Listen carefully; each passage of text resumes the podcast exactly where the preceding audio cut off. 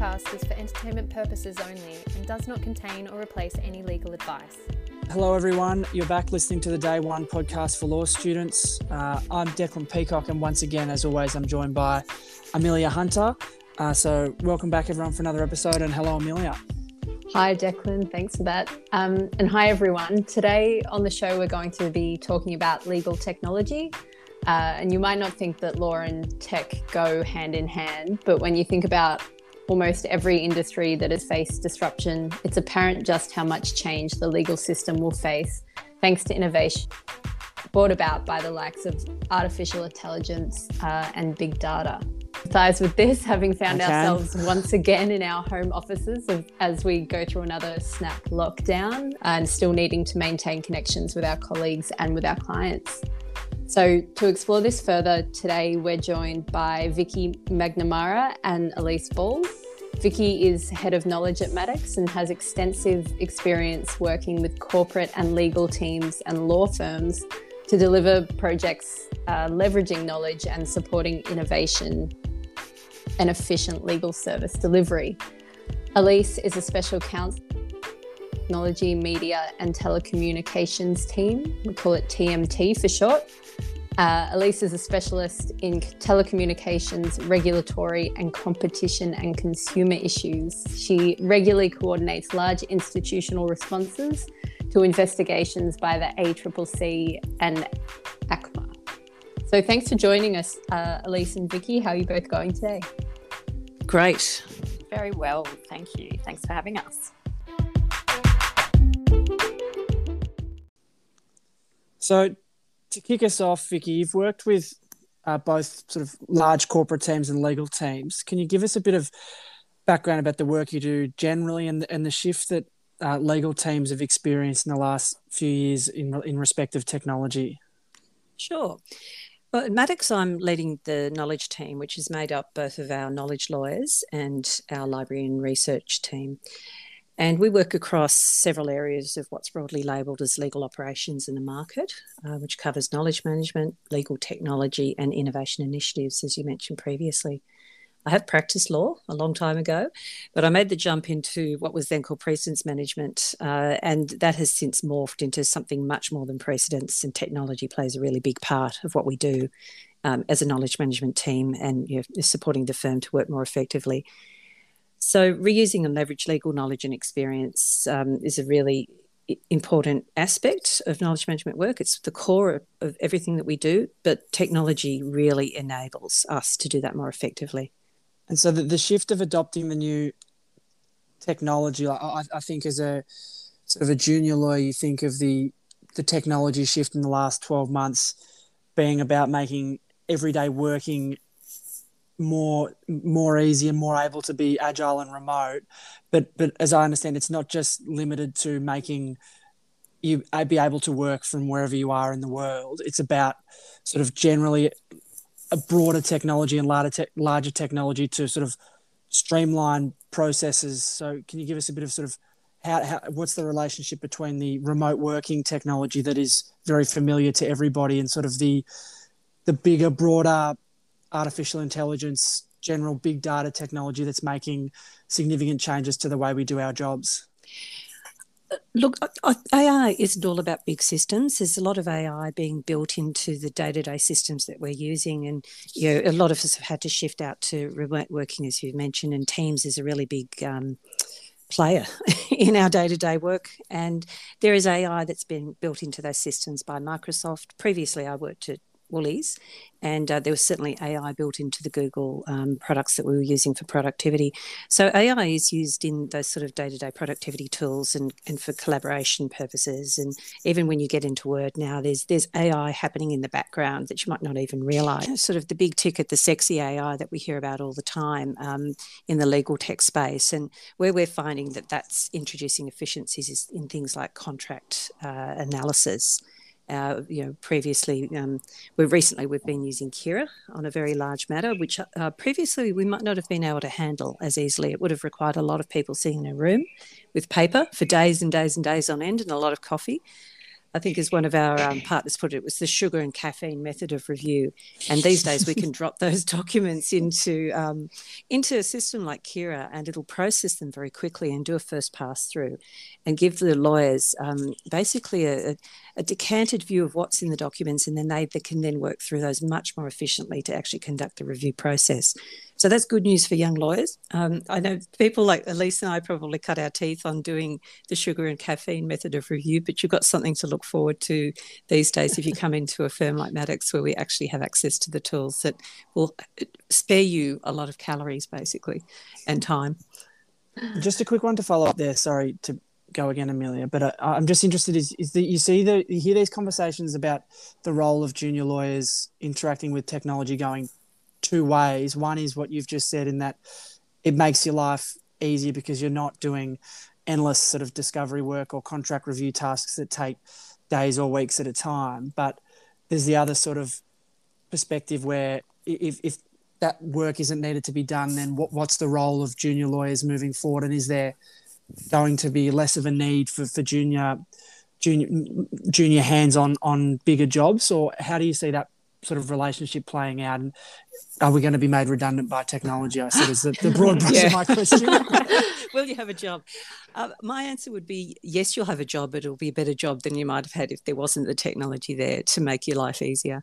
And uh, look, uh, you know, in my early days of practice, one of my jobs was to stand there feeding um, the fax machine. Now, does anybody on this call even know what a fax machine is anymore?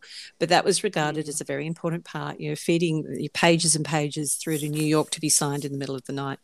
Um, thank God that's over, and we can now actually email the document. Now, uh, is anybody regretting the absence of the fax machine? I suspect not. And I think that's what we'll find that what happens is as the quality of the technology improves, the input that the lawyers have to provide or what's required of them also improves. So you're actually operating at a higher level at a lot earlier stage. I can I totally agree with what Vicky said there. I, I mean, that was a, a huge frustration um, to have to spend hours at a photocopier machine, or you know that that that was what what the first few years of being having litigation experience was like when I came through. Um, but I think the other aspect to this is um, it's changing what clients expect of external service providers in law. Um, so firms that are not adopting tools um, like these and are not kind of changing how we do things are facing clients who don't want to pay lawyers for lawyers' time spent on those tasks anymore. Um, so, so part of the pressure to move with the times is also client expectation about where they could get the same task done you know, cheaper internally or cheaper by an alternative legal service provider. So it's changing the market. And yes, it will change the, what our jobs look like as lawyers and legal service providers. But I think that that's an exciting uh, thing. Um, it's it's much. It means that we are being valued for the strategic advice that we can provide um, that is very much about our how we use our knowledge as lawyers, not about um, just getting the mundane tasks done. So I, I see that as really exciting for new lawyers. Um, you've spoken there, Elise, about uh, the changing uh, expectations of clients. How else can legal tech or automation uh, enhance those client relationships that we have? And do you have some examples that you can give us of things that uh, we've implemented at Maddocks. Yeah, sure. So it's so especially sitting in the area where I practice, which is telecommunications and technology. You know what we've done and what we do do is help um, large companies when they're making decisions about buying technology that are going to change how they do business.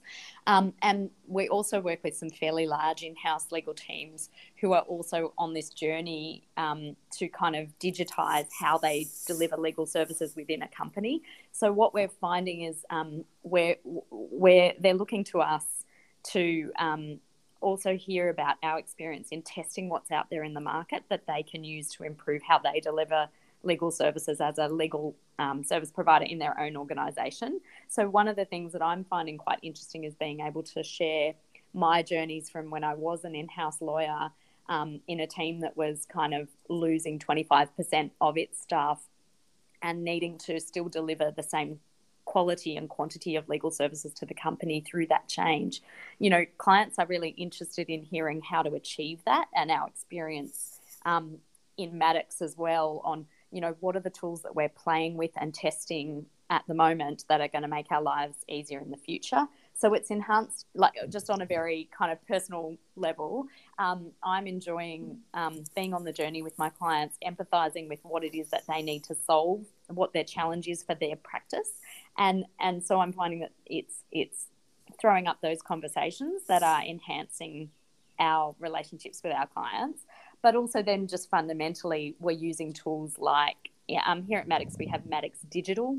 Um, so one of the sources of friction uh, is usually you know firewalls on the client side or limits on the size of emails, the size of documents that can be sent by email. We've had Dropbox, we've had all these kind of different third-party provided tools. Um, there have been all sorts of security issues with um, using a separate kind of ad hoc platform to do that file transfer. So we've developed something called Maddocks Digital that creates kind of a curated space to, to store documents that are going to be um, need to be visible from parties in the client and from the teams working on their matters in the in the Maddocks side. And that's just one example of the kind of things that we're developing to improve how we deliver legal services and enhance our relationship um, with our clients. I might chip in with some other examples too. Uh, uh, look, simple things like electronic electronic signing of documents became a really big issue as we all had to switch to remote working, particularly for um, cities or you know, where people are in lockdown, they can't actually move around to physically sign things. So that was something we were working on clients with. Um, but we had the processes in place, but we weren't having to use them very frequently early on in the piece, and we had to get up to speed on that very quickly as a result of COVID. And the law did shift, um, fortunately, uh, to help support that way of signing documents and smoothing the whole transactional process. And there were a number of clients that we actually did some direct work with to make sure that they were across it as well and could actually keep um, operating uh, during that, you know, those initial stages when everybody was finding their feet. But there's some other things we've been doing too. Um, more recently, we're looking at uh, contract or document automation platforms, which we can use not only to deliver services to clients more efficiently, but also to help clients set up their own services potentially. So it's another revenue stream for us.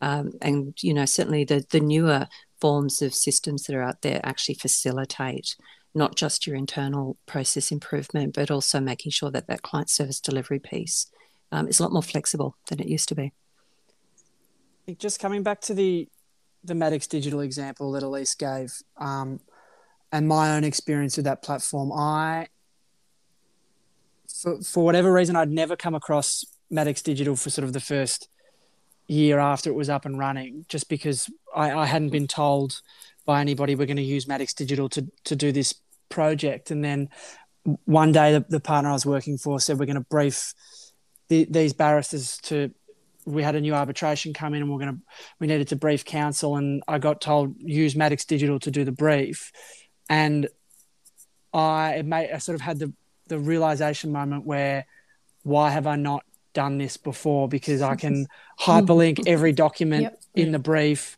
It links straight to the, the folder for the barristers. You can restrict access so that if you, you're briefing a, an expert to give expert evidence, you can make sure they only see the documents that you want them to see and you have a complete record. And it really, I, I sort of couldn't believe that I hadn't utilized that before. Is that, do you find, and I suppose that sort of flows into the, the, the reputation of, rightly or wrongly, of, of lawyers as sort of being sort of a little bit like dinosaurs in the uptake of technology when compared to to sort of corporates generally. Are you finding that that's an isolated experience that I, I, have had where I've sort of just because it's not the way you do things, why would we do it differently? And then the the change that happens so quickly when you think, oh, it's actually is a better way to do it. Um, is that sort of a common thing in the legal industry, or am I just a, a dinosaur. no, it's very it's very, very, common. common. Um, so one of the key success factors in the rollout of any new technology is what we call like the change management program around it. It's how you if you once you've decided to buy a tool or invest in a tool and make it available internally, there is still a cultural piece of how are we're going to get this how are we going to stimulate uptake of the tool so and, and i think it's it's going to it's really something that needs to be a continual focus. Um, but I think it'll get to the point where you know we just we don't just roll out training, but we also train our lawyers on how to give in, instructions internally to juniors that involve um, you know referring to the tools that are available to do the job um, that we you know that we've invested in in the firm. So um, yeah, it's going to be un- incumbent upon each of us to kind of think about put out, you know, stand in the shoes of the person who we're asking to do a task and say, you know, well, what are the tools available and, and what do I have to remind them that's available there to use so that we are um, getting the efficiency gains of having those tools available. And do you both think, in terms of your experience in the last 12 months, do you think, I mean, I know that I, I don't think the partner that I was working for would have ever said, we're going to use Maddocks Digital to do this because we, will give it a go and see how it works before the pandemic, because we probably would have been in the office and delivered a hard couriered a hard copy brief to the barrister. So yeah. is, yeah. is, the is the is the the experience of the the pandemic and working remotely and that how all of this stuff actually works exactly how it's we've been told it works. Do you think that's going to change attitudes sort of moving forward that now it's just not going to be an issue like it was previously and people are just going to say sure let's give it a go. I, I don't know if the pandemic's completely changed human nature but, um, but, what, but, what, i do think well maybe some aspects of it but what i do think is um, I, and i think there is some hard data around this which i can't draw upon immediately but i think the best estimate is the pandemic probably accelerated innovation in terms of uh, tech uptake not just in legal but in other industries as well by about five years years. So uh, organisations like Microsoft suddenly realised that collaboration systems were really important, and they chucked their roadmap out the window and rewrote it when COVID came in, so that it could actually um, the product could actually adapt to people's needs. And maybe that's part of it as well. That you know the products, uh, if the product development cycle is fast enough to adapt to the user's needs, then the users can see the value in it, and they're more likely to pick it up and use it. Um, so that, that is at least, I think, in part what's driven some of the positive behaviours in terms of uptake, but also necessity. When you can't operate without um, a certain type of technology, if you can't function, if you can't deliver legal services, then you have no option other than to use the tools that are there. Mm.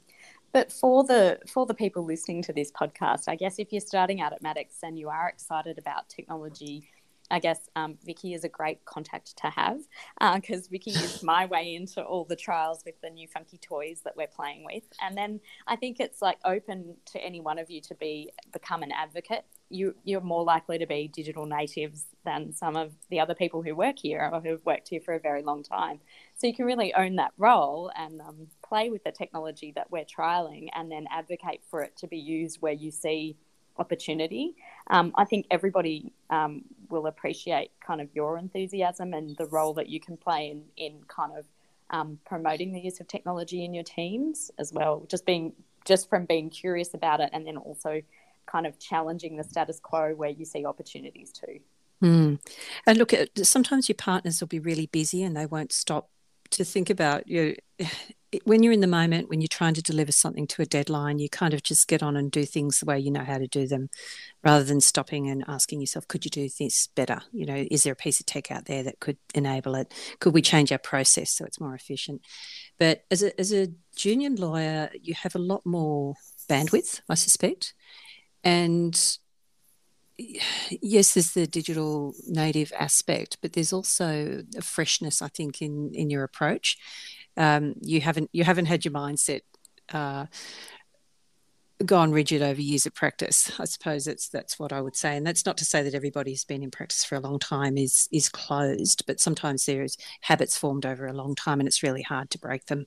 Um, so you know, and and for want of a a better reason. Yeah, it just that's sometimes just how humans are wired. Um, but look, there's lots of chances to get involved in tech trials and you know get involved in our ideation program. Um, we have a Maddocks uh, innovation week every year where we actually showcase a lot of the stuff that we've been trialing. But there's also sort of a, a regular cycle of um, proof of concepts and trials and things that people can get involved in throughout the year. So definitely, if, if you come to Maddocks, come and check out what's happening in the innovation program because there's some really interesting opportunities there for people of all levels of experience. I think um, a question on my mind and potentially uh, on Declan's and on will be on the minds of our listeners uh, as junior lawyers and uh, as graduates and law clerks who are coming into the profession. Um, what's coming next, Vicky and Elise? you know, what, what, what should we be expecting in the future? Um, is there any way to, you know, to foresee what kind of tech changes will be coming or, or do you have a, you know, any insight into, into what might be on the horizon for, you know, the way that uh, legal departments and law firms are, are adapting and changing in the future? Um, I, I, guess my reflection on that is um, what's coming next is, uh, I think, the ability to tailor the tools that we want to use to exactly meet our needs. I think that's what's so exciting. So, if you think about the software that we might have used when I entered the legal profession, it wasn't necessarily designed for use by lawyers. It was designed to, you know, it was it was very standardized used across different industries and kind of had mass market appeal. But I think what we're seeing now is um, through through the use of AI, we've got we're we're getting tools that will become um, honed for specific use within our firm for use with our precedents and delivering um, advices that look and feel like Maddocks advice. Um, so I think what's exciting is, um, and, and, it, and, it's not just one single suite of tools. I think the other thing is that there are, it's going to be a constantly changing set of kind of things that are like add-ins, technology add-ins that are going to be just enhancing something that um, um, that we are already doing.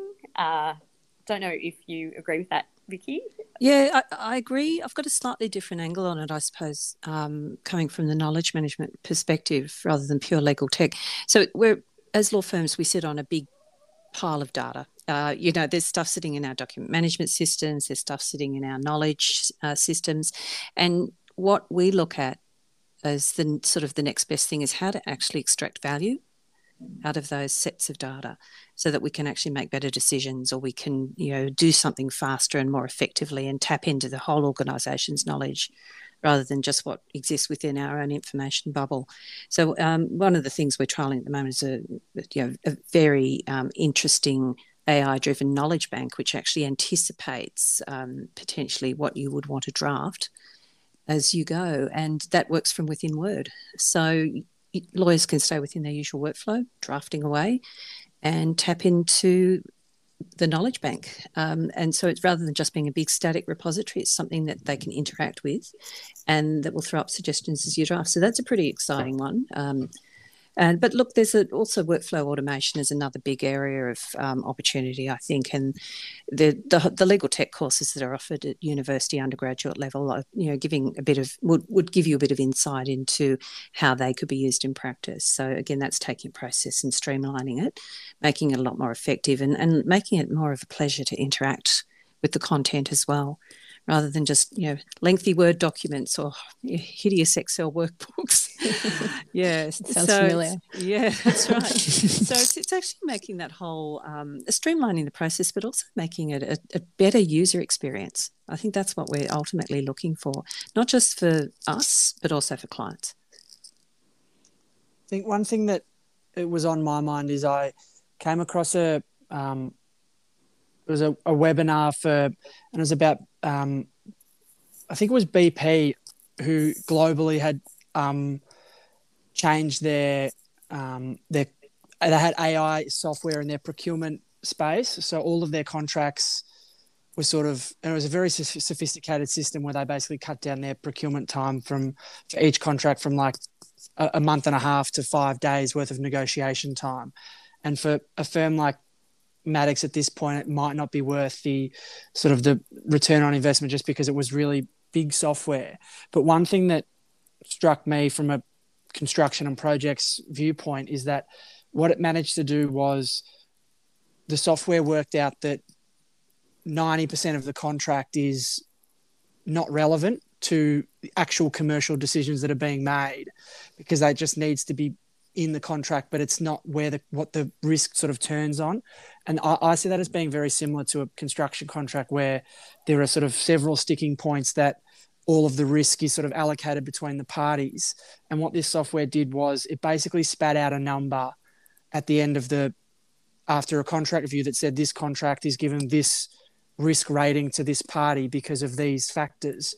Um, and, and I guess my sort of from a construction point of view to make everyone's job a lot easier because you could get a contract and review it in a third of the time and you know exactly the, the parts that you're going to be negotiating on it just cuts down everyone's time how i guess my question is how far off do you think that sort of really sophisticated ai technology is from being really accessible and across the industry as a whole, as opposed to being the shining light of the future. So yeah, I, I do know that example, and it was it was a really great webinar. Um, I think uh, we have to accept that that is that's valuable, and that kind of investment will be made by big companies who see value in that contract lifecycle management investment and and the returns that that can give them in terms of time and availability of their key risk managers, um, you know, they they get implementing a system like that takes a, a lot of, um, you know, a, a large tech budget item even in, in tech spend. Um, so that kind of investment only makes sense for companies of a certain scale. Um, but what's so I don't expect that even all of our technology clients would would be investing today in contract management lifecycle um, systems that are quite that advanced. Um, but it's it's fair to say that as part of our practice as technology lawyers, we're not just going to be looking at contracts in a vacuum. We are going to need to understand what how is risk managed within their organisation. How do they how what is their process for contract lifecycle management, and where does the input of our advice feed into whatever system they have for that, whether it's still quite manual as it is in most places, or whether it's automated the way it is for BP in that example. Um, so we, we just have to stay curious about, um, you know, the advice that we're delivering up. Where does that get ingested for our clients, and and can we can we give it to them in a form that they can um, get benefit of it, not just for this deal, but um, that it can be of benefit to them for future deals over and over again because we've settled an issue that will come up again.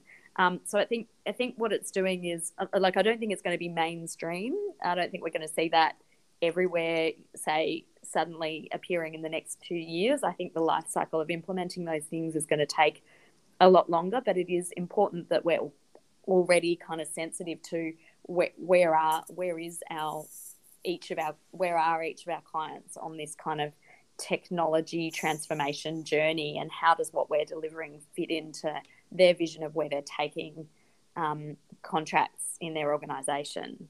I hope that makes sense. Uh, yeah, I, I, I, agree with Elise, and it makes sense to me. I, I think there's small things we can do now, though, and at the end of the day, you, where you begin with these tech projects is, is you're usually looking at your existing processes and trying to work out you know where you can standardize how you can simplify you know what lends itself to automation what doesn't. And that exercise in its own right that design and, and rethinking piece is of value and that's the sort of stuff you can start doing now and take small steps towards your building risk reports which may then in turn be able to be pushed through um, you know, say an expert process uh, system. So, with as with everything, it begins with what's in our in our brains and getting that down into some sort of tangible form, and communicating to your other um, colleagues about that and you know sense checking it and, and adjusting it before you even think about touching it with any tech um, and that that takes time but it's work it's definitely worth starting tomorrow if you haven't started it today. So I think in uh, in closing out the episode, Vicky and Elise, can you maybe leave us with um, you know some skills or or some insight into the type of skills that lawyers will need to cope with the new digital t- tools uh, that we're seeing for like you know do do me and Declan need to start learning how to code? Do we need to not. go back to you know do an IT course or what kind of skills are you are you foreseeing that that lawyers will need in their day to day lives to um, you know to manage and to adapt to these new new innovations? Uh, look, my my view is you don't have to learn how to code. If you want to do it, go and knock yourselves out. But um, a lot of the tools that we're working with now are, are really very low code or no code completely. Um, there's, you know, it takes a long time to actually develop really great coding skills, and there's some fantastic experts in the firm that you can actually work with if you do actually need to go down that path. But um, for some of the sort of the digitizing of legal processes, you don't actually need to go down that path, and we've got tools that actually help you um, create an app uh, without ever writing a line of code. Although appreciating the skills that go into writing the line of code is definitely something I would recommend. Um, you know, lawyers don't know everything basically, and that's fine. Work with the people who do. so, yeah, I, your perspective. yeah, I would just add, um, like one of one of the skills that's going to get you a long way in coping with having to um, adapt to new tools as they come on the market. Um, you know, it, that that is being a good change manager in yourself and in in your team. So, um, under, understanding the challenges, you know, when you when you're testing a tool, understanding how to give feedback to make it better um, as a tool for use in your team and just being open to being you know constructively critical of the tools and, and the way that we're doing things um, with a view to continuous improvement. Um, i think just even that skill of change management and leading others through change is going to be really valued in any team um, in-house or in private practice um, because the rate of change and adoption of new technology is going to continue to increase I think just maybe being remember to be a good communicator and yeah. be collaborative with your peers and your clients. Uh, you know, they're they're skills that will take you far in life as well as in legal practice. So uh, that would be my word of advice. Yeah, get curious, get educated, and get involved. They're extremely good tips. Thank you so much, Vicky and Elise.